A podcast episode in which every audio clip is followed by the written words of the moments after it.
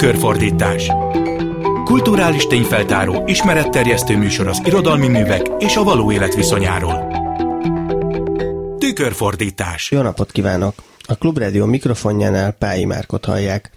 Ebben a műsorban szövegek segítségével közelítünk meg egy-egy olyan témát, amelyikkel általában kevesebbet foglalkozunk. Néha azonban zeneszámok szolgáltatják a keretet, és a mai adás is ilyen lesz. Pop dalokat fogunk meghallgatni Herzog Noémi színikritikussal és Ivanyos Judit újságíróval, és ezeknek a kulturális közéleti vonatkozásáról fogunk beszélni, a gondolkodásunk hézagosságait próbáljuk meg kicsit föltárni. Az lenne az első kérdésem, hogy szerintetek hogyan és miért jutottunk el oda, majd mindjárt fogunk hallani ezzel kapcsolatos zeneszámokat, hogy a rendszerváltáskor még nagyon domináns volt az a szemlélet, mondjuk az értelmiség körében, hogy a szabadságra kell törekedni, ma pedig már nem arról szól számos kulturális vita, hogy ezt hogyan lehet megvalósítani legalább a saját életünkben és gondolkodásban, gondolkodásunkban, hanem hogy valaki erkölcsileg helyesen vagy elítélendően cselekszik el. Tehát, hogy ma sokszor ez lett a dominánsabb. Tehát ebből a nézőpontból például a szabadság ma a hatalomtól való távolságtartás szinonimájaként jelenik meg, pedig elvileg az egyéni szabadságnak az is a része, hogy valaki úgy dönt mondjuk, hogy nem tartja meg ezt a távolságot a hatalomtól, mert számára más szempontok a fontosabbak, de hogy ugye ebben a közbeszédben, ahol nem annyira a szabadság, hanem inkább az erkölcsi megfelelőség fontos, ott ez már elítélés tárgyává válik. Erre mondja Hanna Arendt, hogy az erkölcs arról szól eredetileg, hogyha valamiben nem tudok részt venni, mert vállalhatatlan, vagy csak nem tudok hozzá kapcsolódni, akkor inkább távol tartom magam tőle, de hogy aki a mások megítélésére használja a morált, az olyan, mint Isten nevének a hiába vétele.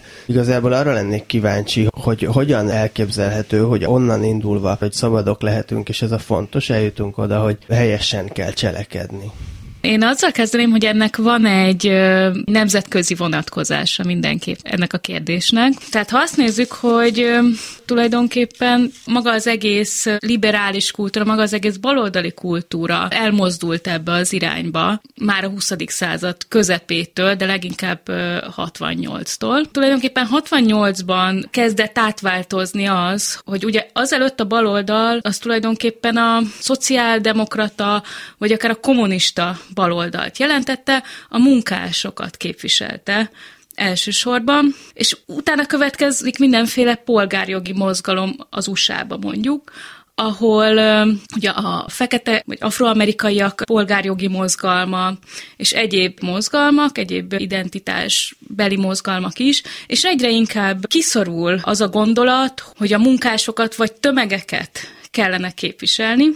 és egyre inkább bejön az, hogy egyéneket, illetve kisebb marginalizált csoportokat kezd el képviselni a baloldal, és maga a liberális oldal is. Ugye az okokkal kapcsolatban, én ezt most nem vázolnám le fel nagyon mélyen, csak az, hogy eleve meggyengült a munkásosztály a nyugati társadalmakban, hiszen az ipar is alapból kivonult, és már nem lehet rájuk úgy építeni egy akkora tömegre, mint korábban. A másik az, hogy hiába lett erős a második világháború után a baloldal, hiszen sikerült legyőzni a fasizmust, nem érte meg a kommunizmust képviselni, vagy nem érte volna meg egy kommunista forradalmat létrehozni, tehát ez nem állt érdekében az akkori politikai eliteknek, hiszen kellett egy ellenség, ami maga ugye a Szovjetunió volt, maga a kommunizmus,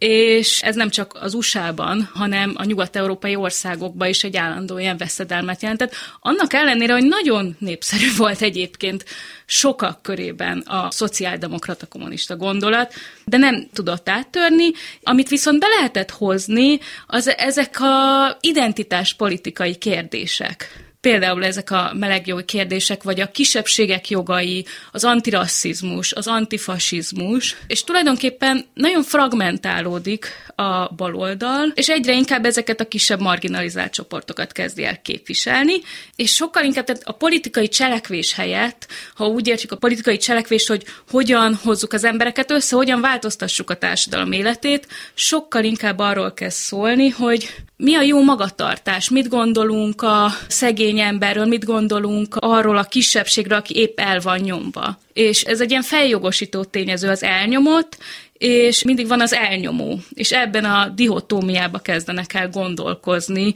ezek a megmondó emberek, politikusok, és azt gondolom, így hozzátéve, hogy az internet, hogy a tömegkommunikáció fejlődése, a közösségi médiák erre nagyon ráerősítenek ezekre a kis törésvonalakra, hogy egyszerűen az éri meg sokszor mondjuk a nagy multivállalatoknak, hogy egyszerűen, tehát hogy maga ugye alapszociáldemokrata vagy kommunista gondolat pont a kapitalizmus ellen lenne, de hogy annyi lobby érdek van a politikában, ami nem szeretné, hogy erre irányítsák a figyelmet, ezért sokkal inkább érdemes ráirányítani ezekre a kis marginális csoportokra a figyelmet, hogy beszéljünk róluk, és fordítsuk egymás ellen az embereket tulajdonképpen, és ezek jó kérdések, amik alapján egymás ellen lehet fordítani ahhoz kapcsolódnék, hogy hogyan vetődik fel ugyanez a színház kapcsán, vagy ezek a nagyobb folyamatok, amiket leírtál, abban hogyan látszódnak.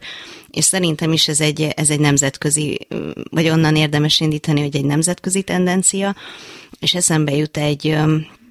egy beszélgetés a, az Aranymaszk Fesztiválon most tavasszal meg lehetett nézni ezeket a beszélgetéseket online a Covid miatt, és így én is hallottam, ahogyan volt egy beszélgetés a cenzúráról, és hogy mit jelent tulajdonképpen a cenzúra, csak azt jelenti -e, amit az állam gyakorol, vagy azt is jelenti, amit bizonyos érdekcsoportok gyakorolnak egy társadalmon belül, vagy egy adott szakmán belül, vagy olyan emberek, akiknek nagyobb kulturális tőkéjük van a közösségben és az volt az érdekes, hogy ezt a kérdést a Marina Davidova nevű kritikus kurátor vetette fel, aki az Aranymaszknak is kurátora volt, meg korábban Bécsben is egy fontos fesztivált szervezett, és ő úgy látta, az volt az alaptézise, hogy régebben sokkal szabadabb volt a művészet, és sokkal botrányosabbak a művek, és valahogy azt lehetett érezni, hogy tényleg mindent lehet a színházban, és a színház az bármi lehet. És hogy ma pedig annyi szempont fölmerül, különböző érzékenységek, amikre oda kell figyelni, hogy ezt, ezt a tendenciát, az volt a kérdése, hogy érzik-e a beszélgető társai, ez volt a kivételessége szerintem ennek a beszélgetésnek, hogy nagyon különböző álláspontok egymás mellett megjelenhettek. Tehát ez az egyik, az milyen szembe jut, hogy van egy ilyen nemzetközi jelenség is, a másik pedig az, hogy az kérdés szerintem, hogy Magyarországon is ez a rendszerváltás után kezdődött volna el teljesen, mert eszembe jut egy olyan eset, inkább az irodalmi világból, amikor a Szilágyi Ákos 75-ben megírta a Vörös Sándor életműkiadásának a harmadik megjelenéséről egy ilyen elméleti kritikáját, amiben jól lehúzta Vörös Sándort, mint fiatal költő, akinek talán Vörös Sándorral volt vitája, és ez egy ilyen nagyon őszinte és személyes érzésből kinőtt kritika volt egy olyan közegben, ahol őt senki nem ismerte, és ahol nagyon más, hogy értelmezték utána ezt a kritikát, és alapvetően pont, hogy nem a szabadság felől, nem a felől, hogy mondhassa el egy fiatal, egy pályakezdő a, a véleményét a befutott költőről, hanem nagyon is a felől. Egyrészt, hogy hogy jön ő pályakezdőként ahhoz, hogy, hogy lehúzza, ez úgy nagyon sütött a, a vitából, a másik pedig az, hogy félrement az értelmezése az írásának, többek közt a megjelenés helye miatt és egyéb okokból, egy fontos folyóiratban jelent meg a kritikában, ami Pándinak alapja volt, és úgy lehetett érteni, hogy amit ott közölnek, az politikai jelentőségű írás, és hogy esetleg annak az előjele, hogy valami újabb visszakeményedés fog következni 75-ben amit vitatható, hogy ennek akkor ott voltak-e más előjele is, de ez tény, hogy az acél pozíciója akkor éppen ingott, és lehetett attól tartani, hogy a népiek visszajönnek, és pont, hogy a népiek inkább örültek ennek az írásnak, és inkább a volt Lukács iskola felől kapott kritikákat, az abból kiváló neomarxista körök tartották ezt egy, egy ijesztő jelnek, végül kiderült, hogy tévesen, illetve az ésnek az akkori hatalmi konszolidációs elitnek az egyik fontos figurája az Alföldi Jenő, aki egyébként pártag volt, és aki feltétlenül tudta, hogy, hogy ez nem az, mint aminek látszik, de ő is úgy tett, mint hogyha attól kellene félni, hogy egyfajta visszakeményedés következik, és utána a Szilágyi Ákos nagyon sokáig egy sikeres indulás után átsúszott egy olyan rémisztő térbe, ahonnan ki kellett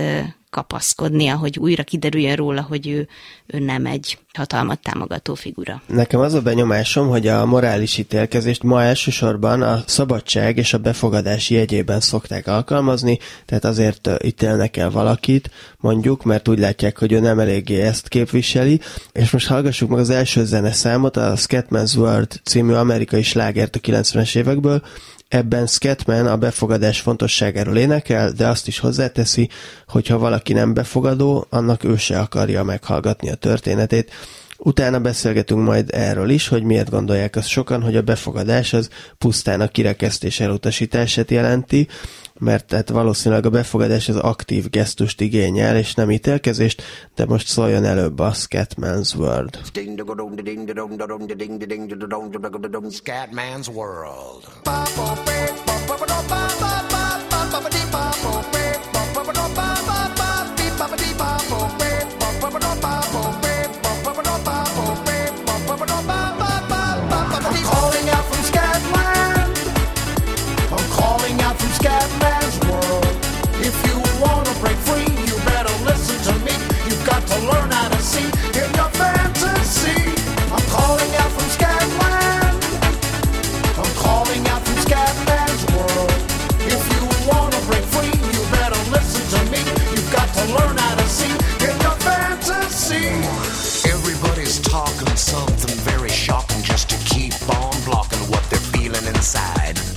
Listen to me, brother, you just keep on walking. Cause you and me and sister ain't got nothing to hide. Scat man, fat man, black and white and brown man, tell me about the color of your soul. If part of your solution isn't ending the pollution, then I don't wanna hear your stories told. I wanna welcome you to Scatman's world.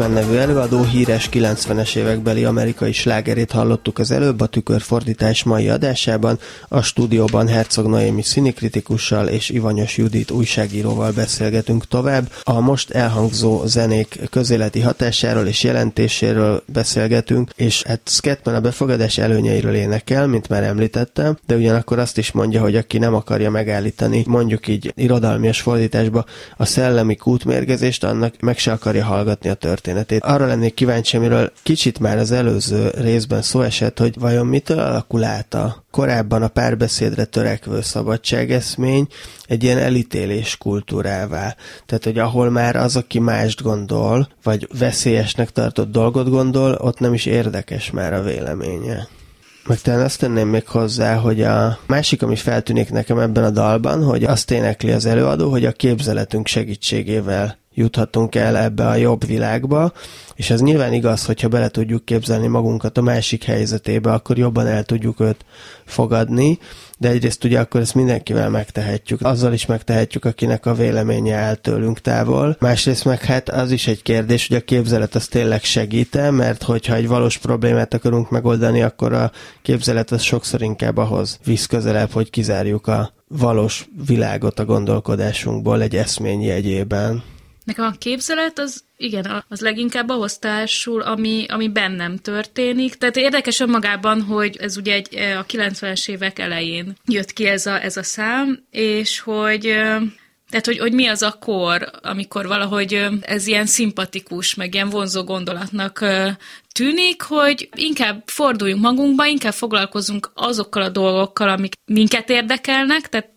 én nekem ez így az individualizmushoz kötődik nagyon, hogy hát miért kell nekem másokkal, én tulajdonképpen tök jól el vagyok magamba, abban, amiket gondolok, és ha magamba vagyok, akkor saját válaszokat is találok, és az nekem elég. Tehát nekem nem kell szóba állnom mindenkivel, és nekem ez jut eszembe erről a számról, tehát hogy, hogy végül is egyfelől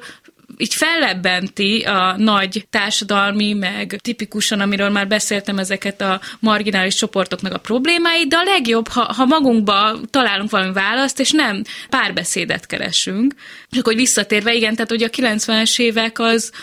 ott már azért javában nagyon erősen egy fogyasztói társadalomról van szó, aminek szerintem a lényege az, hogy az ember különüljön el, vagy nem tudom, vagy legalábbis úgy még jobban fenntartható el vagyunk különülve egymástól, és a saját kis ügyeimmel foglalkozom, és az, azokhoz való, a saját ügyeimhez, saját vágyaimhoz való termékeket találom meg, amik, amik ezt fent tudják tartani, amik boldoggá tudnak tenni. Tehát ez az, ez az ilyen egyéni boldogság eszmény is, tehát nekem ehhez kapcsolódik ez, amit tulajdonképpen egyre távolabb van a közösségtől, hogy, hogy nem lehetne az, hogy megbeszéljük, nem lehetne az, hogy, hogy a képzeletem persze tök jó, de hogy, hogy én ezt elmondom, vagy megkérdezem a többieket, hogy mi a véleményetek. És ez meg nem erről szól. Én is ezen gondolkoztam, hogy kihez beszél valójában, mert hogy mondtad is, hogy az ellenvéleményt ezt kizárja, hogy kihez beszél, az Ketman. És arra gondoltam, hogy ő tényleg azokhoz beszélhet, akik vele egyetértenek, és van is szintén a 90-es években egy olyan amerikai performer trend, akik autobiografikus performanszokat csinálnak, saját magukról beszélnek, és az egyik képviselőjük, a Tim Miller írt másodmagával egy tanulmányt, aminek az a címe, hogy megtéríteni a hívőt, és pont arról beszél benne, hogy amíg ezt úgy, úgy leszoktuk nézni, hogy milyen az, amikor már valaki olyanhoz beszél, aki vele amúgy is egyetért, és hogy milyennek az értelme, hogy az akkori meleg kultúrában, ahol pusztít az éc, mit jelent nekik az, hogy valaki egy nyilvános térben elmondja nekik azt, amit ők amúgy is úgy éreznek és tudnak, és hogy ez közösségileg mennyire fontos nekik és rehabilitálja ebben az eszében tulajdonképpen ezt az addig lenézett irányzatot, hogy a közösségi színház felől mennyire fontos nekik érzelmileg az, hogy közösen mind a homofóbia ellen érzők összegyűlnek és együtt vannak. És egy véleményt hallgatnak meg csak. Így van. Majd még a homofóbiával kapcsolatos dalokra és viszonyulásokra visszatérünk. Most hallgassunk meg egy magyar zenét. A Város fölött című számot fogja énekelni Konz Zsuzsa. Ennek Bródi János írta a szövegét, és ez a dal is a képzelet és a valóság közötti viszonyt tematizálja többek között, illetve a szabadon szárnyaló szellem és az úgymond gyűlölködő ember közötti konfliktust. Most tehát Konz Zsuzsa énekel. Yeah.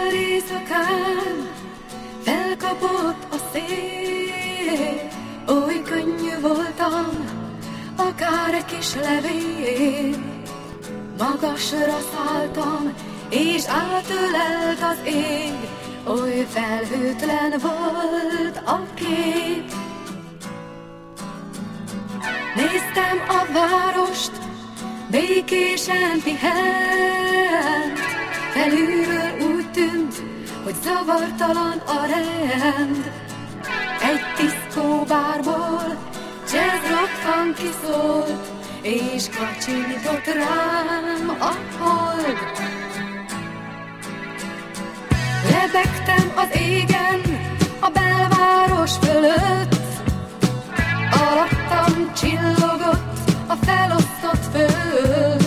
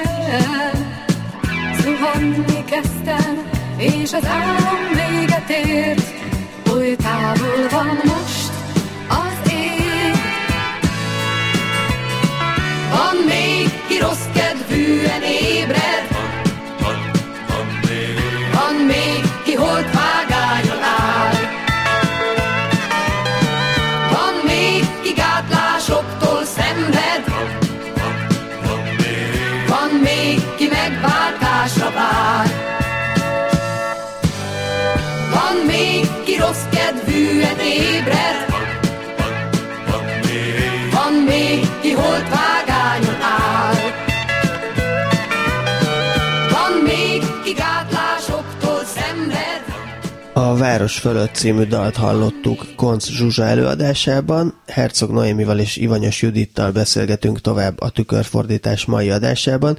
Brody János írta a dalnak a szövegét, és ez talán az ő egyik legösszetettebb dalszövege, amit szerintem érdemes együtt értelmezni a Város Peremény című József Attila verssel, amire a dal több utalást is tartalmaz, és úgy is tekinthetünk erre a dalra, mint ami az ellenpontja a József Attila versnek. A versben ugye a munkások tekintenek föl az üzemek fölé, nincs odaírva, hogy az égre, de hát az üzemek fölé, és József Attila ott azt írja, hogy itt vagyunk gyanakvón, s együtt, az anyag gyermekei, emeljétek föl szívünket. A dalban pedig a föntlévő ember tekint le ugye erre az anyag gyermekére, és nem emeli föl a szívét, hanem ellenkezőleg a lent lévő ember, a gyanakvó átkocol rá. És mintha ez a zeneszám azt a pontot jelenítené meg, ahol a művelt értelmiség végleg szakít a nép gyermekeivel, és ahelyett, hogy azonosulna velük, mint József Attila, inkább veszélyforrást lát bennük,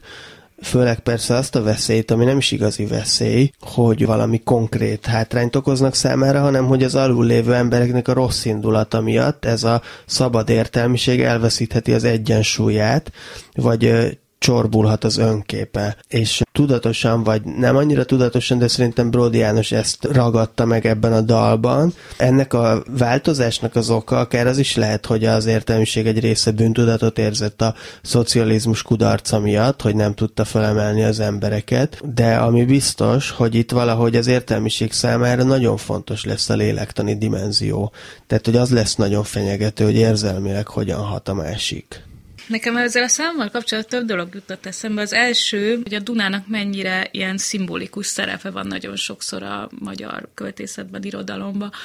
Ha mondjuk a József Attilára gondolunk, akkor a Dunánál. Hát meg arra is utal, hogy az alsóra így van, így szól egy van. hang. És itt a főszereplő ugye arra vágyik, hogy valami nyugalmat árasszon, és az volt a jó, amíg nem beszéltünk, amíg nem jöttek föl a problémák, és akkor milyen szörnyű, hogy itt jön valaki, aki felhoz problémákat, mikor a nyugodt polgár, aki csak elmérkedni akar, az sokkal jobban érzi magát, hogyha ha őt hagyják békén, és nem zavarják. Igazából ebben semmi új nincsen, hogyha onnan nézzük, hogy a pont a baloldal megjelenése előtti időkben a polgárság vagy az arisztokrácia az lenézte az alul lévő embereket, rosszabb embernek tartotta őket lelkileg is nyilván, vagy a középkori papság az írás tudatlanokkal, stb., hanem itt ez az izgalmas, hogy ez az elvileg nagyon felelősségvállaló és reflektált értelmiség ijed meg valamiért, és nem tudom, hogy mi az a pont, amitől megijed, vagy miért ijed meg. Mert ugye a rendszerváltás után már voltak azok a politikai konfliktusok, amik sok emberben táplálták ezeket a félelmeket, de hogy itt ezért ezt a számot is például Brody János tíz évvel a rendszerváltás előtt írta körülbelül, uh-huh. tehát hogy ezért ez már korábban elindult, ez az érzelmi, lélektani dimenzió növekedése. Egyébként ez jutott eszembe, hogy valahogy azt a rendszerváltás kori mondjuk optimizmust, ami volt nagyon sok emberben, az valaki egyszerűen ezt az optimizmust így aláássa, és ő milyen negatív, ő milyen problémás, ő neki a lelkével van baja, ahelyett, hogy belátnánk, hogy igenis neki rengeteg traumája lehet, és rengeteg problémája lehet, amit miért ne hozhatna fel, és miért ne hozhatna fel egy olyan térben, ami végül is közös, és hogy itt pont az a baja a, a fősnek, hogy, hogy hát ő itt a köztéren szeretne nyugodt lenni, és hogy nem hagyják őt nyugodt lenni. Nem hagyják álomban lebegni. Igen, igen, és akkor ér véget az álom. Tehát itt végül is maga a dalszerző is belátja, hogy szembesülni kell a valósággal. Tehát ez nem egy igaz világ, amiben igen. ezek az emberek élni szeretnének, csak Aha. valamiért úgy gondoljuk, hogy jár neki, vagy nem tudom. Tehát, hogy mondod, hogy a rendszerváltás előtt írta még, és hogy ez a meglepő tényleg, de közben meg mennyire fontos azt tudatosítani, hogy ezek a problémák akkor is jelen voltak, ha nem is beszéltünk róla is, hogy annak a rendszernek, ami magát balosnak nevezte, abszolút volt egy balos kritikája, ami talán még felvőszítőbb volt, mint ami más irányokból érkezett. Ez az egyik, amit hozzá akartam tenni, a másik pedig, hogy még ez a kigépen szállt fölé, annak térképet eljutott erről a dalszövegről nekem eszembe, ha nem is annyira tartalmában, inkább csak motivumaiban. Most viszont hallgassunk meg egy olyan dalt, amelyiknek a szövegét talán, akik most hallgatják a műsort, azoknak egy része problematikusnak fogja találni, és pont erről akarunk majd beszélni, hogy hogyan értelmezünk egy olyan dalszöveget, ami mondjuk nem teljesen azt a nézőpontot tükrözi, amit megszoktunk. Ez Ákosnak lesz a dala, a Hazatalál című dal. Ez fog következni most a Klubrádióban. Létezik-e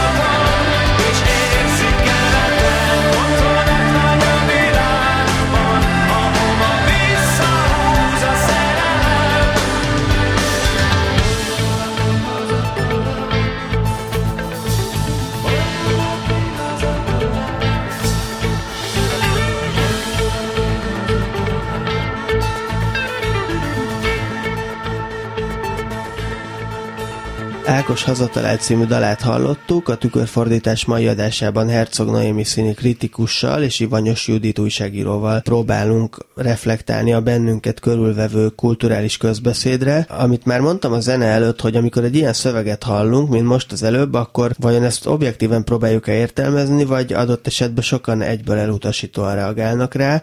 és lehet, hogy érdemes itt szó szerint idézni az úgymond kényesebb részt, talán pont ez az a kor, mikor a felesleg végre lefor, dühöng a fősodor, a kedve búskomor, mert fordul a szél, és frissülnek mind az áramlatok, nem csoda, ha félnek azok, akik nem éppen ártatlanok. Igen, tehát szerintem ez a szám arról szól, ami történik tulajdonképpen mondjuk Magyarországon, vagy amiről már elkezdtünk talán beszélni, hogyha mondjuk egy kultúra, vagy mondjuk emberek képviselnek egy véleményt, de nem az válik a fősodorán, nem az válik a leg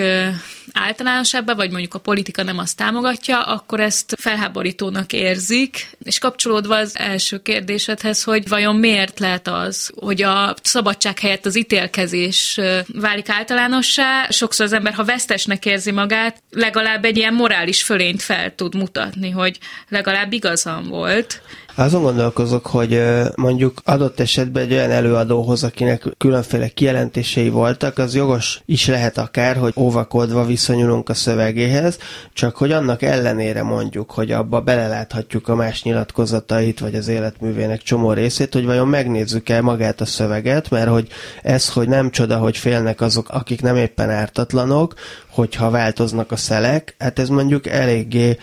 számomra valósnak tűnik, mert mondjuk én úgy érzem, hogy a MeToo botrányok is azért tudtak könnyebben kitörni, mert mondjuk az a színházi elit, amelyikhez kapcsolódik, az már elkezdett meggyengülni. Igen, szerintem ez egy jó felvetés, hogyha valaki ö, nyíltan közéleti politikai szerepet vállal, az le szokta határolni az ő művészeti értelmezését. Mondjuk Vignyánszki Attiláról nagyon nehéz lenne ma egy szabad kritikát írni, tulajdonképpen szerintem lehetetlen úgy megírni, még, még ha fönn is állna egy olyan helyzet, nem lehetne hitelesen megszólalni róla, pedig szerintem még mindig hullámzik nála, hogy éppen a szócsőség és a propaganda tenge túl, vagy megmutatkozik a tehetséges Vinyánszki, és az, aki az avantgárd színházhoz közelebb áll mondjuk a magyar mainstream színházi átlagnál és mondjuk ennek a konkrét számnak az esetében is szerintem ez egy izgalmas értelmezés, amit mondasz a MeToo-ról. Megnéztem a klippet, ami tele van turisztikai bemutatóval a, nem tudom, Badacsonyi bazalt orgonától kezdve a, a pusztának, a gémes kutyán át minden van, mondjuk, hogyha ezzel olvasom egybe ezt a dühöng a fősodort, akkor lehet, hogy előbb jut nekem is eszembe az, hogy a NER hatalmi átrendeződéseire gondoljak,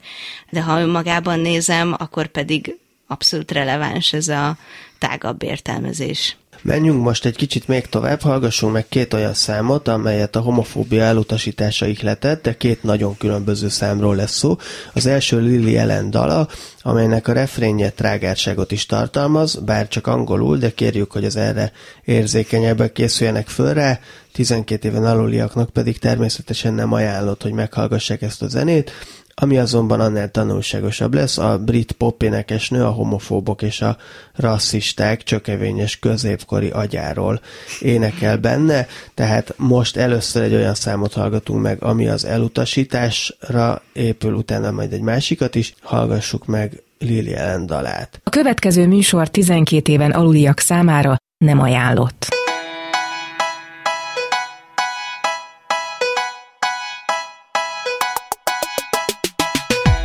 Inside, look inside your tiny mind, then look a bit harder. Cause we're so uninspired, so sick and tired of all the hatred you harbor. So you say it's not okay to be gay, well, I think you're just evil. You're just some racist who can't tie my laces. Your point of view is medieval.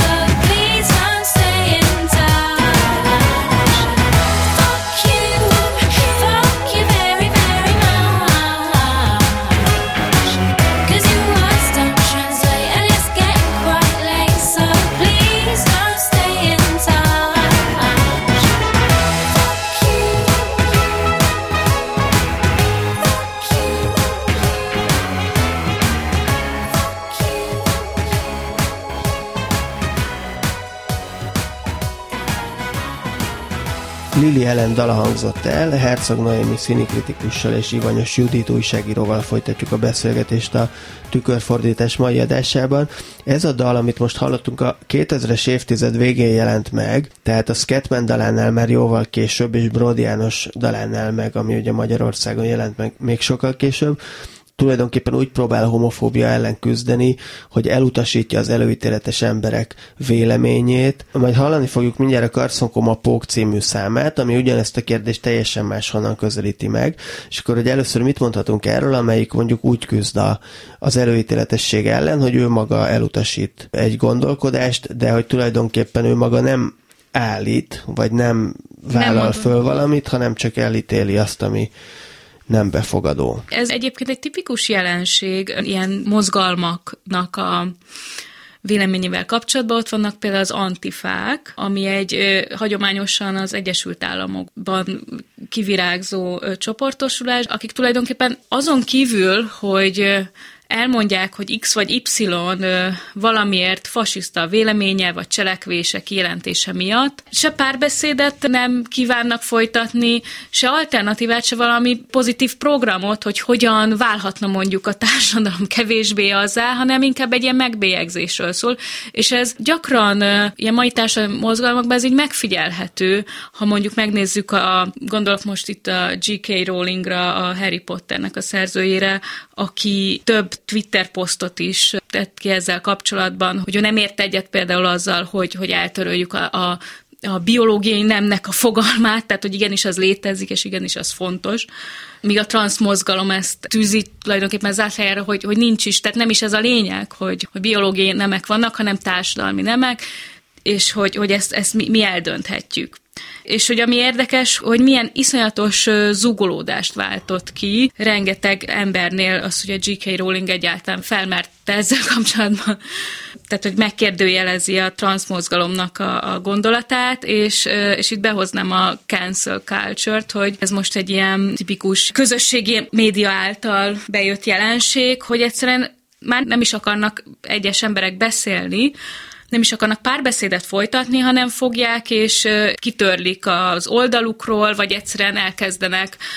közösen elképesztő kommenteket írni annak a falára, aki mondjuk nem tetszőt posztol, vagy ami durvább, hogy akár ki is rúgnak munkahelyekről embereket, mert posztolt valamit, mert van véleménye. És visszatérve a Lili ellenre, ez a dal abszolút elindítja azt, hogyha te neked más a véleményed, hogy te ezt a, akár melyik közösséget, vagy szegény áldozatot te megmered támadni a gondolatoddal, akkor te, te ciki vagy, te innen menj, én nem is akarlak meghallgatni. És én azt látom, hogy sokszor ez irányba megy el a,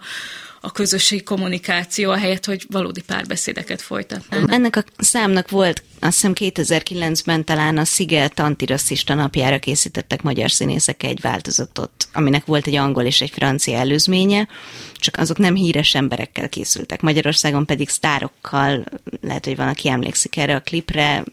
Molnár Piroska van benne, Stájudit, Szabó Győző. Tehát, hogy azon gondolkodtam, hogy az, hogy azt feltételezzük, hogy ha sztárokat mutatunk, akkor több ember érzi majd az adott problémát magához közelállónak, de vajon nem ennek az ellenkezője történik el, hogyha én azt látom, hogy az elit nagyon tudja, hogy mi a helyes magatartás, és én pedig vajon ehhez képest hol helyezkedem el, és hogyha nem ugyanezt gondolom, akkor, és ráadásul mondjuk a társadalom alsóbb lépcsőjén én vagyok, akkor ez bennem milyen hatást fog kiváltani, nem lesz ez mondjuk kontraproduktív, és ez akár túl is mutat ezen a konkrét eseten, hogy ez egy ilyen általános médiatrend ezzel az eszközzel élni. Most hallgassunk egy olyan számot, ami viszont egészen máshonnan közelíti meg ezt a kérdést. A fölvállalás felől ez a Carson Kóma Pók című dala lesz, és utána még visszatérünk egy beszélgetésre Ivanyos Judittal és Herceg Noémival.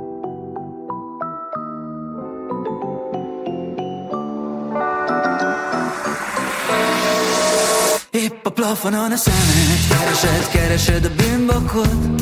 Levezetnéd rajta már a nyolc órányi műszakot. Aztán meglátod a pókot, ez aztán a szerencsen. Hátra dőlsz, agyad, hogy a gyűlölet a nyelvedet vezesse. Ádám és Éva, nem Ádám és Béla. Miért jössz ezzel folyton,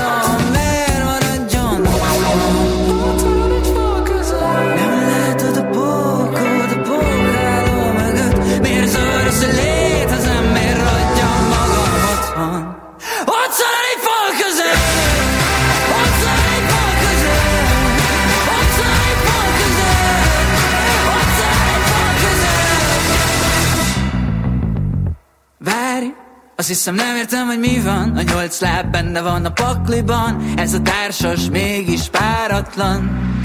Pont ugyanúgy vagyunk mások. Pont ugyanolyan srácok. Pont ugyanolyan lányok. És pont ugyanolyan párok. Nem látod a pókot A pókáló mögött. Miért zavarsz, hogy létezem? Miért ragyam magam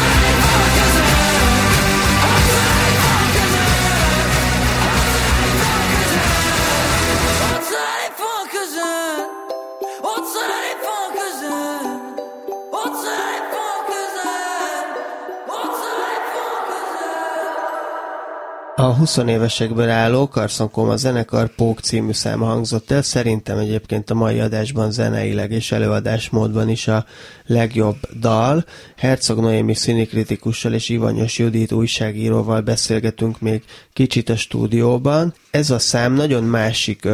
aspektusból közelítette meg a homofóbia elleni küzdelem kérdését. Itt ugye nem az előítéletességnek az elutasítása volt a hangsúlyos, megjelent benne, de hogy nem ez volt a hangsúlyos, hanem az, hogy a, az énekes fölvállalja azt az életformát, amit ugyanolyan jogosnak tart, mint bármelyik másik életformát, és egészen másfajta benyomásunk keletkezik, és másfajta élményünk ezután a dal után. Azon gondolkoztam, hogy ugye az elmúlt évtizedekben azt tapasztalhattuk tényleg magunk körül, nem csak Magyarországon, hanem ezért egyre inkább az egész világon, hogy ilyen meddő és megmerevedett álláspontok alakultak ki, amit progresszívnek neveznek, meg populistának, de hogy milyen kilátások lehetnek, például, hogyha ezt a számot nézzük, amit most hallottunk, másfajta alternatív diskurzusokra, tehát hogy van-e esély szerintetek arra, hogy a kulturális párbeszéd és a közbeszéd az mégiscsak egy megértőbb és konstruktívabb mederbe kerül, figyelmesebb mederbe. Azt nem állítanám, hogy arra válaszolok, hogy a teljes diskurzus hogyan újulhat meg, de mondjuk olyan termékeny művészeti megközelítések, mint mondjuk a, a pók, amik kimozdulnak abból, hogy leiskolázzuk a velünk egyet nem értőt, vagy